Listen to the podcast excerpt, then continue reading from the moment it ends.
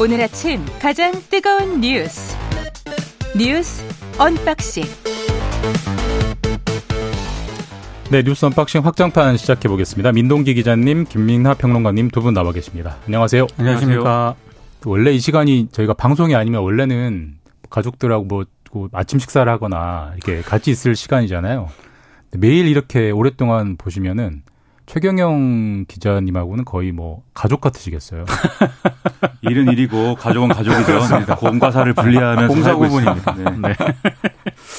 아 예, 일은 오래 해도 정은 들지 않는 두 분과 함께 확장판 시작해 보겠습니다. 일단 경제 소식인데 7월 산업 동향이 지표가 아주 안 좋게 나왔습니다.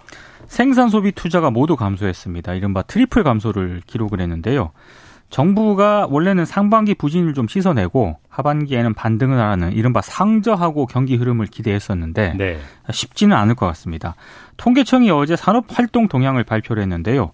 지난 7월 전 산업 생산이 전월보다 0.7% 줄었습니다. 제조업 부분이 특히 안 좋았는데 특히 반도체 생산이 2.3% 정도 감소를 했습니다. 소비와 투자도 크게 위축이 됐는데요. 7월 소비가 전월보다 3.2% 감소했고요. 감소 폭이 2020년 7월 이후에 3년 만에 가장 큽니다.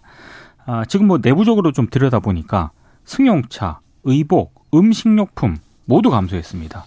아무래도 이제 경기 둔화라든가 물가 상승에 따라서 가계 구매력이 줄어들지 않았겠습니까? 네. 이것 때문에 전방위적으로 좀 소비 위축이 일어나는 그런 모양새를 보이고 있습니다. 설비 투자 감소폭은 더 큰데요. 전월보다 8.9%나 감소를 했고요.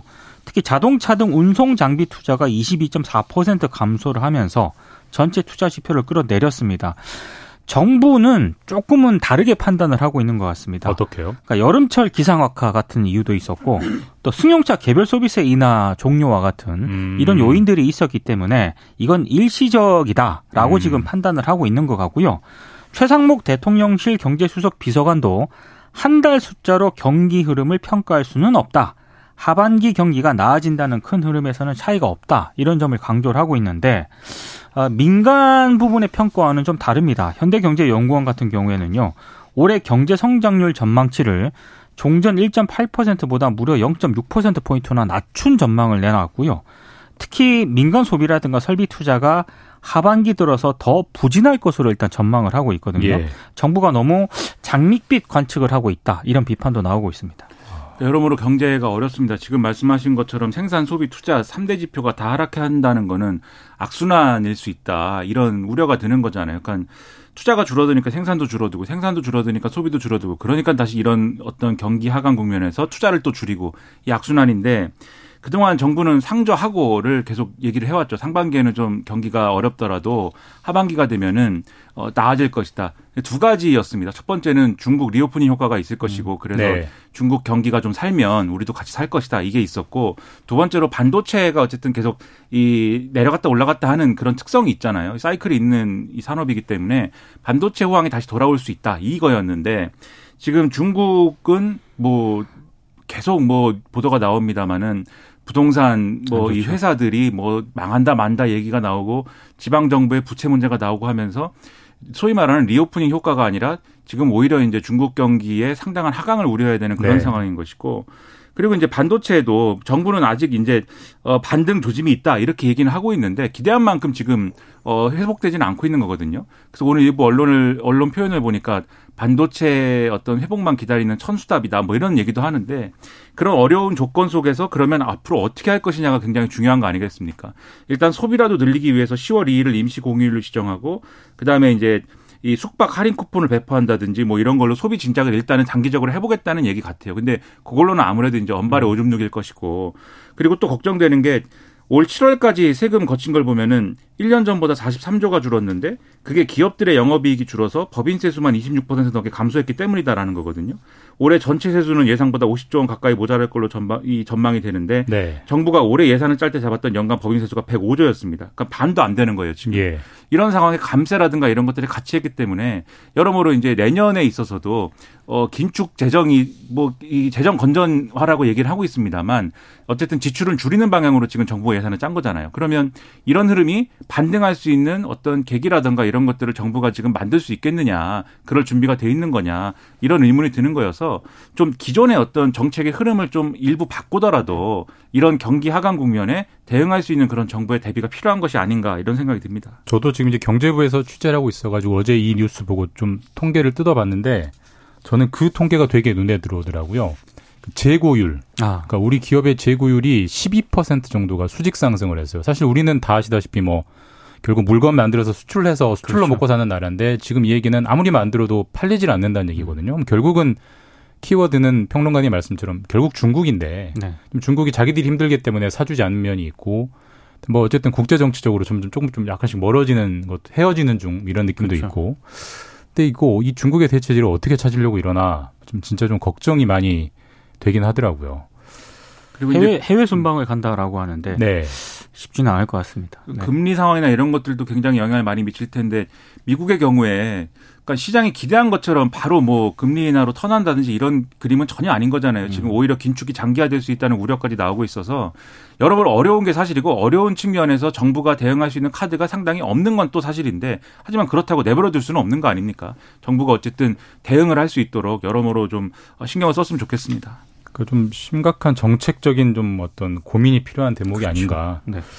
싶습니다. 그리고 다음 이슈는 홍범도 형상 논란인데 어, 논란은 큰데 결정은 거침이 없네요. 바로 결정이 나와버렸어요. 그러니까 육군사관학교가 교내에 설치된 홍범도 장군의 흉상을 결국 외부로 이전을 하기로 했습니다. 네. 이유는 독립운동 공적과는 별개로 소련 공상단 활동이 육사 정체성과 맞지 않는다. 음. 이런 이유 때문이라고 하는데요.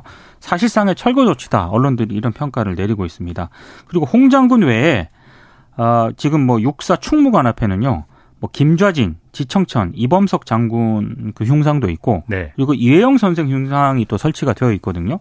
또 충무관 내부에는 이 대한제국 군대 해산에 항의하며 자결했던 박승환 참령의 흉상도 있습니다. 예. 이 5위의 그 흉상은 또 내부로 또 이전을 할 것이라는 그런 또 방침을 세웠다라고 합니다. 음. 일단 외부 이전 장소로는 독립 기념관이 유력하게 거론이 되고 있다. 홍범도 네. 장군 흉상 같은 경우에는 이런 이제 보도가 상당히 많은데요. 근데 정작 국가보훈부 같은 경우에는 아직은 구체적으로 논의한 바 없다. 이런 입장을 보이고 있습니다. 일각에서는 백선엽 장군이 더욱 부각되는 것 아니냐 이런 해석을 내리고 있습니다만 네. 뭐 국방부는 다 부인을 하고 있고요. 민주당은 어제 독립 영웅을 이렇게 모욕하고 부관 참시한 정권은 일찍이 없었다라고 지적을 했고 정의당도 육사에서 군의 역사와 정통성을 파내고 지워버린 것이다라고 비판을 했습니다. 이게 찬반과 시시비비를 떠나서 홍범도 장군과 다른 나머지 독립운동가들을 분리해서 하는 이유가 뭐예요? 육사의 그러니까, 논리가 뭐예요? 그러니까 홍범도 장군 같은 경우에는 네. 소련 공산당 가입 전력이 있다. 아, 공산당 전력이 있다 없다로 구분하는 거예요 지금. 그렇게 이유를 들고 있고요. 예. 그래서 육사 앞에 흉상이 있는 거는 적절치 않다. 음. 이런 판단을 한 것 같습니다. 네.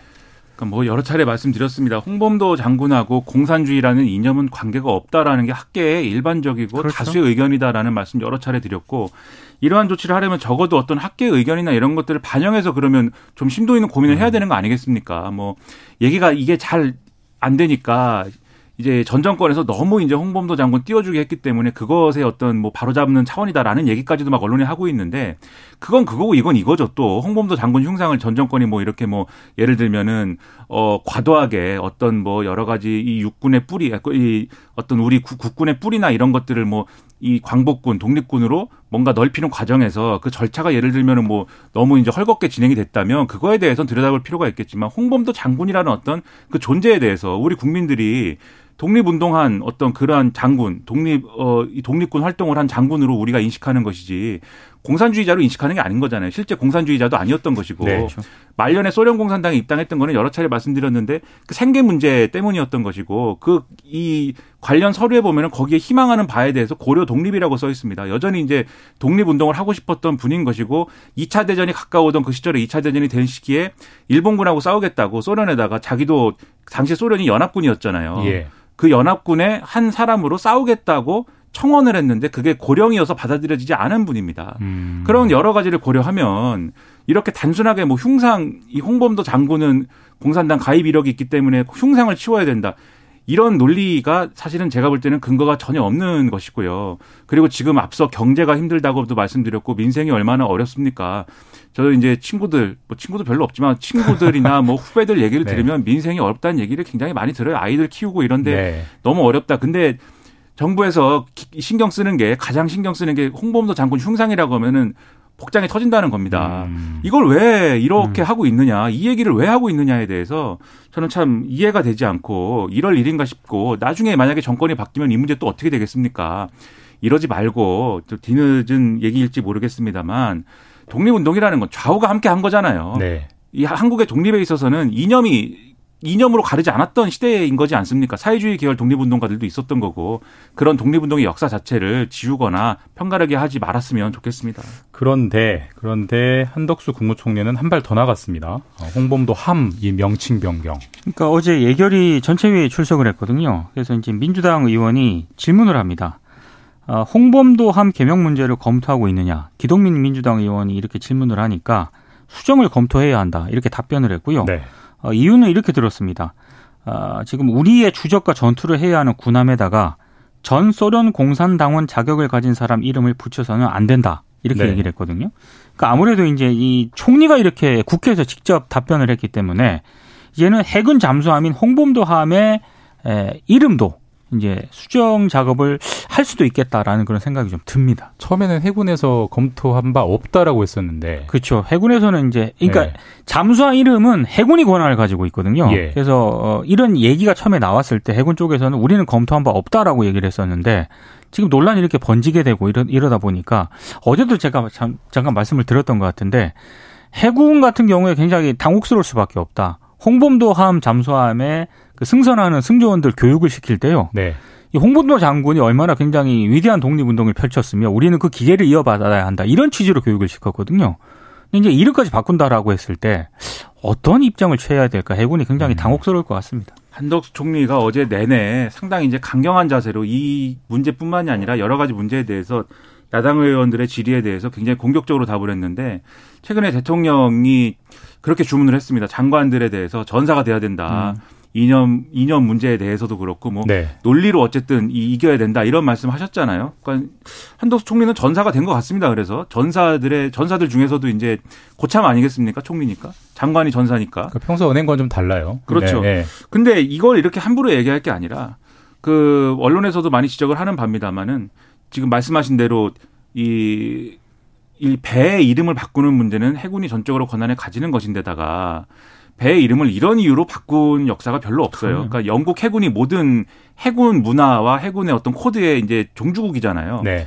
영국 해군에서는 함의 이름을 한 번 정하면 안 바꾸는 게 원칙이고 이게 바뀐 그럼에도 불구하고 바뀐 사례들이 있는데 예를 들면은 우리 같은 경우에 어떤 이제 지자체 이름을 붙였다가 그 지자체 이름이 바뀐 경우 뭐 익산이라든가 뭐 이런 사례들이 있지 않습니까? 그런 경우에 바꾼다든지 아니면 군함이 소속돼 있는 국가가 바뀌어서 바뀐다든지 또는 어떤 독재자가 예를 들면 이 함 이름이 도이칠란드 함인데 이 도이칠란드 함이 만약에 격침됐을 경우에 네. 아이 독일이 격침되는 것 같은 느낌이 음. 들 것이니 그런 이유로 뭐 바꾼다든지 그건 독재자가 한 것이니까 그런 경우인 것이고 그 외에 뭐 함의 성격이 달라진다든지 이런 이유가 있을 때 바꾸는 거거든요. 근데 이거는 저, 잠수함은 그대로 있고 이런 정치적 이유 때문에 홍범도라는 이름이 마음에 안 든다라는 이유로 바꾸겠다는 거 아닙니까? 바꿀 네. 수 있다라고 하는 거 아닙니까? 이거는 전례가 없는 일이기 때문에 군의 역사를 오히려 해군의 어떤 역사를 오히려 굉장히 비틀어버리는 그러한 효과를 가지고 있는 거에서 우리 군의 사기가 떨어집니다. 우리 군의 사기를 떨어뜨리면 안 되는 거 아닙니까, 총리가? 이런 말에 대해서는 다시 바로잡을 필요가 있지 않을까 생각합니다. 네, 그 6990님이 문자 보내주셨는데 제가 아침에 시작하면서 농담 던진 거에 받아주셨는데 최강 시사로 매일 아침을 시작하니 제가 오히려 여러분을 가족처럼 느낍니다. 감사하고요. 화기애애한 뉴스 unboxing 확장판 먼저 어, 날씨 교통 정보 듣고 다시 돌아오겠습니다.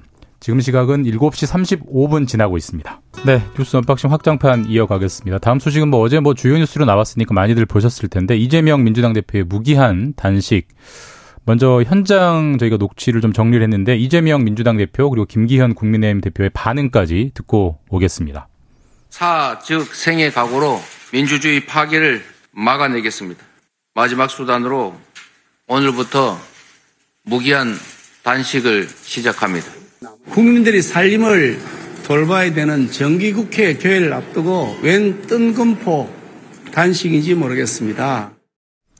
네, 한쪽에서는 사직생, 다른 쪽에서는 뜬금포. 지금 어떤 상황이 어떻습니까? 네. 그러니까 지금 어제 국회 본청 앞에서 무기한 단식에 돌입을 했는데요. 무능 폭력 정권을 향해 국민 항쟁을 시작을 하겠다라고 이제 얘기를 했습니다. 예. 단식 중에는 검찰의 출석 요구에 응할 뜻을 밝히기는 했습니다. 근데 그러면서도 본인 관련 검찰의 수사는 검찰 스토킹이라고 규정을 했는데요. 어, 이번 단식 같은 경우에는 어, 지난 27일 당 고위 전략 회의에서 단식 투쟁에 대한 의견을 직접 물었다라고 합니다. 그랬다가 아, 8월 30일 지도부 회의에서 이제 결심을 전했다라고 하는 게 민주당 네. 관계자들의 설명입니다. 근데 대부분 만류를 했는데 결국에는 이재명 대표 의지가 상당히 강했다라고 지금 언론이 보도를 하고 있습니다. 아, 요구는 크게 세 가지입니다. 민생 파괴, 민주주의 훼손에 대해서 대통령이 사과할 것. 이걸 요구를 하고 있고요. 그리고 일본 핵 오염수 방류에 대한 정부의 반대 천명, 그리고 국제해양재판소를 제소해라. 해, 재, 재, 재판소에 제소해 달라는 네. 거고 그리고 전면적인 국정 쇄신과 개각 이렇게 요구를 하고 있는데요. 어, 일단 뭐 당내 퇴진 의견에 대해서도 이제 뭐 어제 뭐 질문이 좀 나왔던 것 같습니다. 당연히 뭐 입장이 다를 수는 있지만 침소봉대되는 것은 바람직하지 않다 이런 입장을 내놓았는데 일단 단식을 하게 되면 언론들이 분석을 크게 두 가지로 하거든요. 내부적 요인, 외부적 요인. 예. 일단 외부적인 요인은 무기한 단식을 통해서 윤석열 정부의 문제를 부각시키고 제1야당의 역할을 강조하려는 그런 의도가 있는 것 아니냐 이런 분석을 내놓고 있고 또 하나는 지금 취임 1주년을 맞아서 어, 민주당 내부에서 리더십 문제가 계속 제기가 되고 있는데 결국에는 어, 지지층을 결집을 하고 대여 투쟁 강화로 당내 반발을 좀 잠재우려는 의도가 있는 네. 것 같다 이런 분석을 좀 내놓고 있습니다. 그 이재명 대표가 단식을 해서 뭔가의 문제 제기를 하고 싶다면 그것에 어떤 뭐 마음은 뭐 그럴 수 있다고 생각을 합니다. 그러니까 민주당 입장에서 볼 때는 윤석열 정권에서 하는 여러 가지 지금 논란이 되고 있는 사안들이 하나하나가 다 이제 가볍지 않은 거지 않습니까? 그렇기 때문에 뭐 이것에 대해서 항의를 하는 것이든 막아내는 것이든 단식을 하는 걸로 뭐 자기 몸을 던질 수 있는데 그 마음 자체에 대해서 뭐 폄훼하고 싶은 생각은 없지만 이게 어쨌든 정치행위이기 때문에 전략인 거잖아요. 네. 전략적인 측면에서 이게 맞느냐 그런 거에는 상당한 좀 의문이 있습니다. 왜냐하면 일반적으로 단식을 한다라고 했을 때는 그 뭔가의 그 결, 결과가 있어야 되는 거거든요. 음. 그래서 예를 들면 어떤 법안이 처리될 것인데 처리하지 말라든지 또는 이 법안을 처리를 해야 되니까 처리를 뭐 이 다음 본회의 때 하자라든지 또는 이제 누구를 임명하지 말라든지 그런 뭐 어떤 선이 있는 거잖아요. 그래서 그게 예를 들면은 단식을 했는데 만약에 이제 그게 뭐 먹혔다. 라고 하면은 의도한 결과가 나왔다라고 하면 그 단식이 효과가 있었구나라고 하는 것이고 그게 아니라 뭐 단식을 했음에도 불구하고 이제 그것이 무시당했다라고 하면은 단식도 소용이 없는 만큼 뭔가가 진행이 됐구나 뭐 이렇게 평가를 하는 거지 않습니까? 네. 근데 이재명 대표가 지금 요구하는 거는 이런 내용이에요. 어, 이 윤석열 대통령이 민생을 파괴하고 민주주의를 훼손한 거에 대해서 대국민 사과를 해야 된다. 그리고 국정 방향을 바꾸고 개각을 해야 된다. 후쿠시마 오염수 방류 반대 입장을 표명하고 국제해양재판소에 제소를 해야 된다. 이렇게 세 개거든요. 네. 하나라도 받아들여지겠습니까, 이게?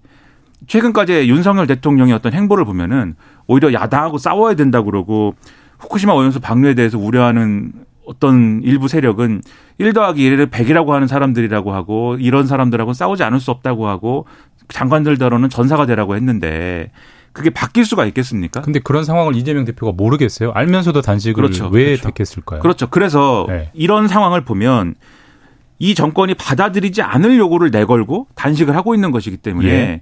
이거는 목표가 다른 데 있는 거 아니냐 이런 얘기들이 나올 수밖에 없는 거예요. 그리고 이 목표가 다른 거 아니냐라는 거는 그러니까 단식의 목표는 결국은 단식을 해서 뭘 관철시키는 거라기보다는 단식을 해서 쓰러지는 게 목표 아니냐 이런 음. 얘기가 막 나올 수밖에 없는 거예요. 평론가님 보시기에 다른데 그 다른 목표가 뭐가 주안점이라고 보세요? 지금 이제 민 기자님 말씀하신 게 이제 윤석열 정권에 이제 뭔가 한 거하는 선두에 선다.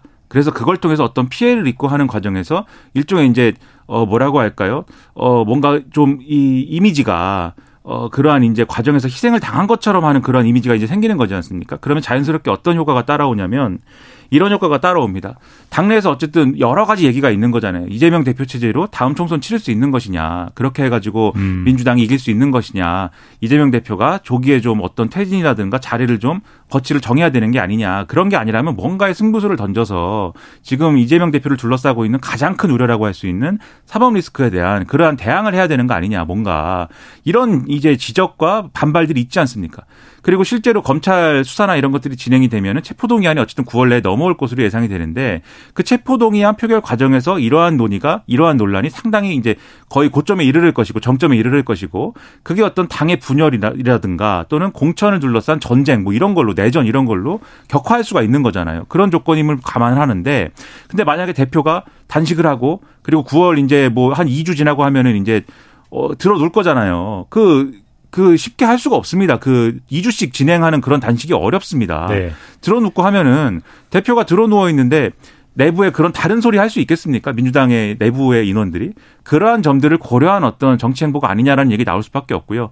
또 지금 국민의힘에서는 검찰 조사 이런 것들을 무력화시키려고 하는 거 아니냐 이 얘기를 하는데 제가 볼 때는 그 측면은 뭐 상대적으로 크진 않은 것 같습니다. 왜냐하면 지금 검찰은 9월 4일 날 어쨌든 조사를 받아라라고 얘기를 하는데 네. 이재명 대표는 그게 아니라 뭐 한 10일을 지나서 받고 싶다라는 건데 어쨌든 검찰 조사에 계속 불응하면 일반적인 경우에 검찰이 그냥 구속영장 청구합니다. 네. 신병 확보해야 되기 때문에 그렇기 때문에 검찰의 수사 논리로는 그냥 체포동의안을 보내면 되는 문제여서 단식을 하고 있다라는 이유로 이걸 뭐 수사를 못 하게 되거나 이재명 대표에 대한 이 체포동의안이 국회로 안 넘어오는 건 아닐 거예요. 다만 검찰이 그만큼의 정치적 부담은 있겠죠. 정권에 어쨌든 반대하는 맥락에서 뭔가 단식을 하고 있는데 거기에 대해서 보내는 것은 뭐 정치적 부담이 있겠지만 그렇다고 뭐 안 보내겠습니까? 어제 한동훈 장관 얘기하는 거 보면은 단식하고 수사는 관계가 없다라고 얘기하는 거잖아요. 그렇기 네. 때문에 수사를 무력화하는 맥락은 상대적으로 적을 거고 거기에 이제 이 뭔가 부각되는 어떤 정치적 맥락에 대해서 이재명 대표가 다른 걸 유도하는 거 아니냐 이 관측이 훨씬 커질 거라고 저는 보는 거예요. 실제로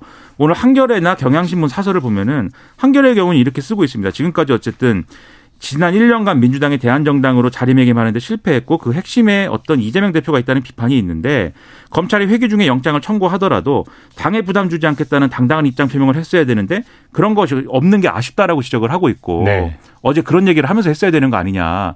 그러니까 오히려 이재명 대표는 이게 구속될 사안이냐라고 얘기를 하고 있는 거잖아요. 이재명 대표가 이게 구속될 사안이라고 얘기를 했으면 민주당이 이 영장 청구에 대해서 정당한 영장 청구라고 판단할 수가 있겠습니까? 그 판단을 할 수가 없으면 체포동의안 부결시킬 수 있다라고 정해놓은 거잖아요. 그런 것까지 지금 얘기가 나올 수밖에 없다라는 거. 경향신문 사설도 취임 1주년 회견에서 방탄정당 이미지라든지 그런 거에 성찰이 없는 점은 유감이다. 단식 투쟁으로 내부 낙제를 덮으려 한다는 오해를 사지 않으려면 불체포 특권 포기 선언에 대한 책임 있는 대응이 병행돼야 된다. 이 지적을 하고 있습니다. 근데 어제 그거 안 했기 때문에 논란이 커지고 이 단식 투쟁에 대한 어떤 진정성이라든가 이런 것들에 대한 의심은 커질 수밖에 없다. 이 점에 있어서 전략적으로 맞느냐 이런 의심이 든다는 겁니다. 그 민주당이 아무리 아니라고 해도 어쨌든 소환이 통보돼 있는 시점에서 단식을 하면 검찰 수사를 어쨌든 회피하려는 의도가 조금은 있는 거잖아라는 의심은 사실 피하기가 좀 어려울 것 같은데 일단 검찰은 뭐 4일에 소환을 그대로 진행은 한다는 거죠. 일단은 수사는 예정대로 진행을 한다. 입장을 어제 바로 내놓았고요.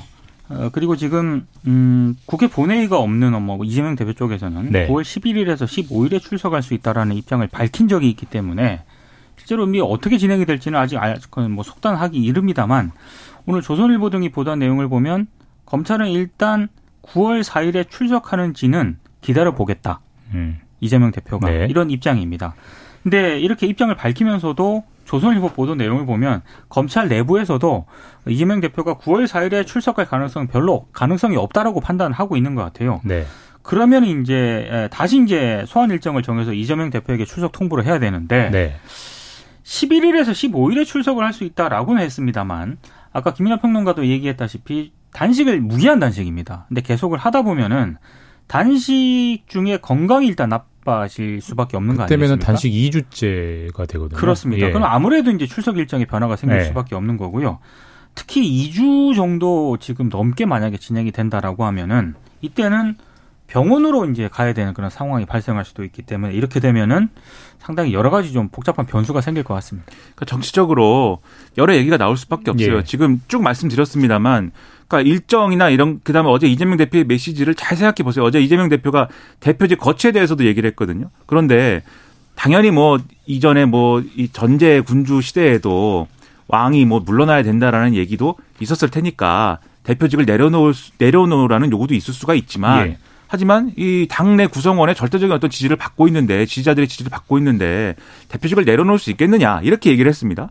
그리고 앞서 말씀드렸듯이 이 구속 구속 사안이라고 보느냐라고 반문했어요. 그러면 체포동의안 문제에 있어서도 그렇고 거치 문제에 있어서도 그렇고 지금 물러난 의사가 없다라는 거를 단식 얘기하면서 같이 얘기한 거예요. 예. 그러면 이제 체포동의안 이, 이 표결 국면이 있을 것이고 그다음에 10월 달 되면 이제 강서구청장 재보궐 선거 얘기할 거거든요. 그리고 10월 달에 만약에 그 재보궐 선거에서 지금 그 선거의 향방을 뭐 지금 뭐 지금 얘기할 수는 없겠습니다만 민주당이 불리한 선거라고 보지는 않는 거 아닙니까? 그 지역의 어떤 여러 가지 유권자 특성상 거기서 만약에 민주당이 이겼 다라고 하면 이 단식 얘기하고 지금 이런 여러 여러 국면의 상황이 이재명 대표가 대표직을 계속 끌고 가면서 다음 총선까지 이재명 체제로 총선을 치르는 것에 대해서는 상당한 어떤 명분과 근거가 될 거예요. 물론 그 명분과 근거를 갖췄음에도 불구하고 여기까지 했으니까 나는 물러나겠다라고 선언할 수도 있습니다. 물론. 네. 하지만 어쨌든 그런 명분과 근거가 강화된다는 점에서 이재명 대표한테 도움이 되는 일이 될 수 있는 거거든요. 단식과 그 이후 일정이. 그 점을 얘기하지 않을 수 없는 것이기 때문에 단식과 관련된 논란은 앞으로도 계속 될 수밖에 없어서 그 점에 주목을 해봐야 된다라는 겁니다. 네. 다음은 최상병 사건으로 좀 넘어가 보겠습니다. 사실 이게 원래 출발은 최상병 사건이었는데 박정훈 사건이 돼버린 것 같아요.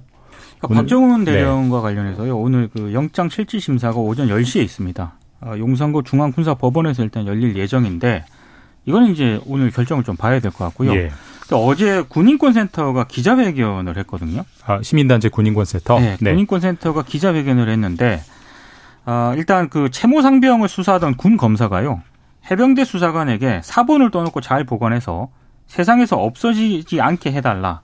이렇게 수사 외압을 암시하는 정황이 녹음 파일로 공개가 됐습니다. 그러니까 누구와 누구의 통화라고요? 해병대 수사단 관계자고요. 예. 해군 검찰탄 소속 검사의 통화 녹음 파일 두 개가 어제 공개가 됐는데 음. 이 통화는요. 박정훈 전 해병대 수사단장이 수사 결과를 네. 이 경북 경찰청에 이첩한 8월 2일하고 8월 3일 이틀에 걸쳐서 이루어진 그런 통화 내용입니다. 네. 근데 이 녹음 파일을 보면은요. 이 검사가 그 해병대 수사단 관계자에게 이런 얘기를 합니다. 국방부 검찰단이 수사 자료를 만약에 가져가게 된다면 처음부터 지금까지 조사했던 내용을 싹 날리고 수사를 다 처음부터 다시 할 계획이 혹시 있는 건 아닌지 우려가 된다. 네. 이렇게 얘기를 하고요. 그러니까 해병대 수사관이 그 시나리오처럼 된다면 다 무효가 되니까라고 답을 하고요. 네. 그러니까 이 검사가 최악의 경우를 상상해서 말씀드리는 건데 대비해 놓는 게 어려운 일은 아니지 않느냐. 사본을 떠놓고 잘 보관해 세상에서 없어지지 않게 해달라 이렇게 얘기를 하는 그런 내용이 있습니다. 네. 그러니까 해당 검사가 걱정된다고 재차 말한 다음에 너무 무서운 일입니다라고 말하면서 이 통화가 끝나거든요. 이게 녹취가 뭐 조작된 게 아니라면 네. 이 검사는 어쨌든 너무 무서운 일이 뭐 일어날 것 같은 뭔가를 느꼈나 보네요. 그러니까 이게 통화가 네. 8월 2일하고 8월 3일 이틀에 걸쳐서 이루어지는데 방금 소개해드린 이 통화 내용은 8월 3일 날 이루어진 통화 내용이거든요. 네. 근데 공교롭게도 8월 2일에 박정훈 대령이 임성근 해병대 1사단장을 비롯한 8명을 업무상 과실치사 혐의로 경찰에 사건을 이첩한 게 네. 국방부 장관의 지시를 어긴 것이라면서 집단 항명 수괴 혐의로 입건이 된 날입니다. 음. 이게 8월 2일이고 제가 앞서 소개해드린 그 통화 내용은 8월 3일 날 이루어진 바로 그 거거든요. 그 다음 날. 예. 네. 그러니까 여러 가지 좀 이 수사 검사도 압박을 좀 느낀 것 아니냐라고 추정해 볼 수 있는 그런 대목입니다. 네, 여러모로 이해가 안 되는 사건이죠. 네. 이게 예를 들면은 해병대가 자체 조사를 통해서 1사단장 포함해서 여러 어쨌든 그 윗선까지도 다 죄를 물어야 된다라고 하는 의견서를 경찰에 내면 경찰이 아 해병대가 이 죄를 물으라고 했으니까 그대로 해야 되겠다 이러겠습니까? 다 하나하나 따져서 만약에 해병대가 1차적으로 무리한 어떤 혐의를 걸었다면 빼겠죠. 그리고 경찰 단계에서 혐의를 걸었다고 해도 또 검찰 단계에서 무리한 혐의가 있다 그러면 그것도 빼겠죠. 네. 그러니까는 그 이거를 이렇게 다 나서 가지고 만약에 어 항명이라고 하고 집단 원래는 집단 항명이었는데 그건 왜 항명이 다시 왜 항명이 됩니까? 집단 항명이었는데 그것도 얼마나 허술하게 별도의 법적 검토가 아주 허술하게 진행된 상황에서 집단 항명 얘기를 했으니까 항명으로 낮춘 거 아닙니까? 이 얘기를. 왜 이렇게 걸어서 이 해병대가 자체적으로 어쨌든 조사한 거에 대해서 이렇게 무력화 시키는가에 대한 의심을 거두지 않을 수가 없는 것이고 그 배경에는 결국은 이 여러 차례 여기서 여기서도 말씀드렸습니다만 일사단장을 구하고 싶다라는 뭔가의 윗선의 어떤 그러한 생각이 있는 거 아니냐 이런 얘기를 할 수밖에 없어요. 경북 경찰청에 이첩한 게 8월 2일하고 3일까지 이루어진 거고 그것에 대해서 항명이라고 했다고 말씀하셨는데 또 이 경북 경찰청에 이첩한 자료를 국방부 검찰단이 갖고 옵니다. 또 음. 갖고 온다고 하는데 경북 경찰청은 또 그걸 줘요 그냥. 네. 그런 일이 있을 수가 있습니까? 이미 넘어간 자료를. 그러니까 경, 경북 경찰청은 전례가 없는 일이어서 이게 전례가 없는 일이어서 판단 근거가 없어서 그냥 줬다고 하는데 우리가 대충 어떤 부서 간의 어떤 어떤 일도 이렇게 처리를 안 할 텐데 기관 간의 일을 이렇게 처리했다고 하는 것도 이해가 안 되는 거고요. 경찰이 아 이게 굉장히 윗선에서도 신경 쓰는 사건이구나라고 생각하지 않았으면 그렇게 했겠습니까? 이, 이 경찰과 검찰과 검찰과의 관계도 그렇지 않을 텐데 그런 거를 종합을 해보면 의심할 만한 사유가 충분해서 이런 맥락에서 우려가 커지는 상황을 그냥 둘 것이냐 국방부와 이 정부가 이것에 대해서 우려를 해소할 수 있는 조치를 취해야 되는 거 아닙니까? 여러모로 네. 걱정이 돼서 드리는 말씀입니다. 뭐 꼬리를 계속 의혹에 꼬리를 물 것 같고요. 다음 시간이 뭐 많지 많지는 않는데 짧게 오늘 새로 나온 소식 짧게 하나 짚어보고 하겠습니다. 이균용 대법원장 후보자 아들의 이른바 아빠 찬스 의혹에 대한 보도가 나왔더라고요. 그러니까 김앤장 학부생 신분으로요. 김앤장 법률사무소에서 인턴으로 일한 그런 게 확인이 됐는데 에, 법학 법학 전문대학원 학생도 아니었거든요. 아, 로스쿨 학생이 아닌데. 예, 근데 네. 대학생 신분으로 이 김앤장 인턴 경력을 쌓은 것과 관련해서 아빠 찬스를 좀 쓴 것 아니냐 이런 의혹이 제기가 되고 있습니다. 근데 이게 김앤장 홈페이지에 인턴 채용 접수 항목이 있거든요. 여기는 지원 자격으로 법학 전문대학원생 인턴하고요. 해외 로스쿨 clerkship 부문만 있습니다. 그러니까 대학생 대상 인턴십 공고는 없습니다. 예. 이게 이제 물으니까 김앤장 쪽에서는 대학생 학부생을 대상으로 한 프로그램을 운영을 하고는 있는데 아, 다른 절차가 있다라고 얘기를 합니다. 근데 이제 일부 기자들이 그 다른 절차가 뭐냐라고 물으니까 구체적으로 밝히지 않았거든요. 이 이상한 좀 대목은 여전히 좀 남아 있습니다. 그 제가 김현장에는 뭐 가본 적도 없고 뭐 아무도 알지도 못해서 모르겠습니다만 그러니까 이 김현장에 해명되려면 두가 인턴도 이제 이 진골 인턴이 있는 거고 뭐 육두품 인턴이 있는 것이죠. 네. 그래서 학부생은 그냥 인턴을 잠시 시켜주는 뭐 그런 정도의 의미라고 지금 얘기하는 거고 채용을 전제로 한 로스쿨 나온 사람의 인턴이라는 건 별도 트랙이 있다고 얘기를 네. 하는 건데 인턴을 그렇게 하는가는 제가 상당한 의문인데 제대로 해명을 하면은 그 해명 내용에 따라서는 믿어줄 수도 있겠는데 이 정도로 벼- 그 별도의 절차가 뭔지는 얘기도 안 하면서 대법원장 후보자 아들의 네. 특혜 의혹에 대해서 이렇게 얘기하는 거는 잘 이해가 안 됩니다. 해명이 깔끔하지 않은 건 분명한 것 같습니다. 네, 지금까지 민동기 기자 김민하 평론가였습니다. 최강시사 1부 여기서 마치고요. 잠시 후 2부에서는 김재원 국민의힘 최고위원 과학 커뮤니케이터 엑소 만나보겠습니다.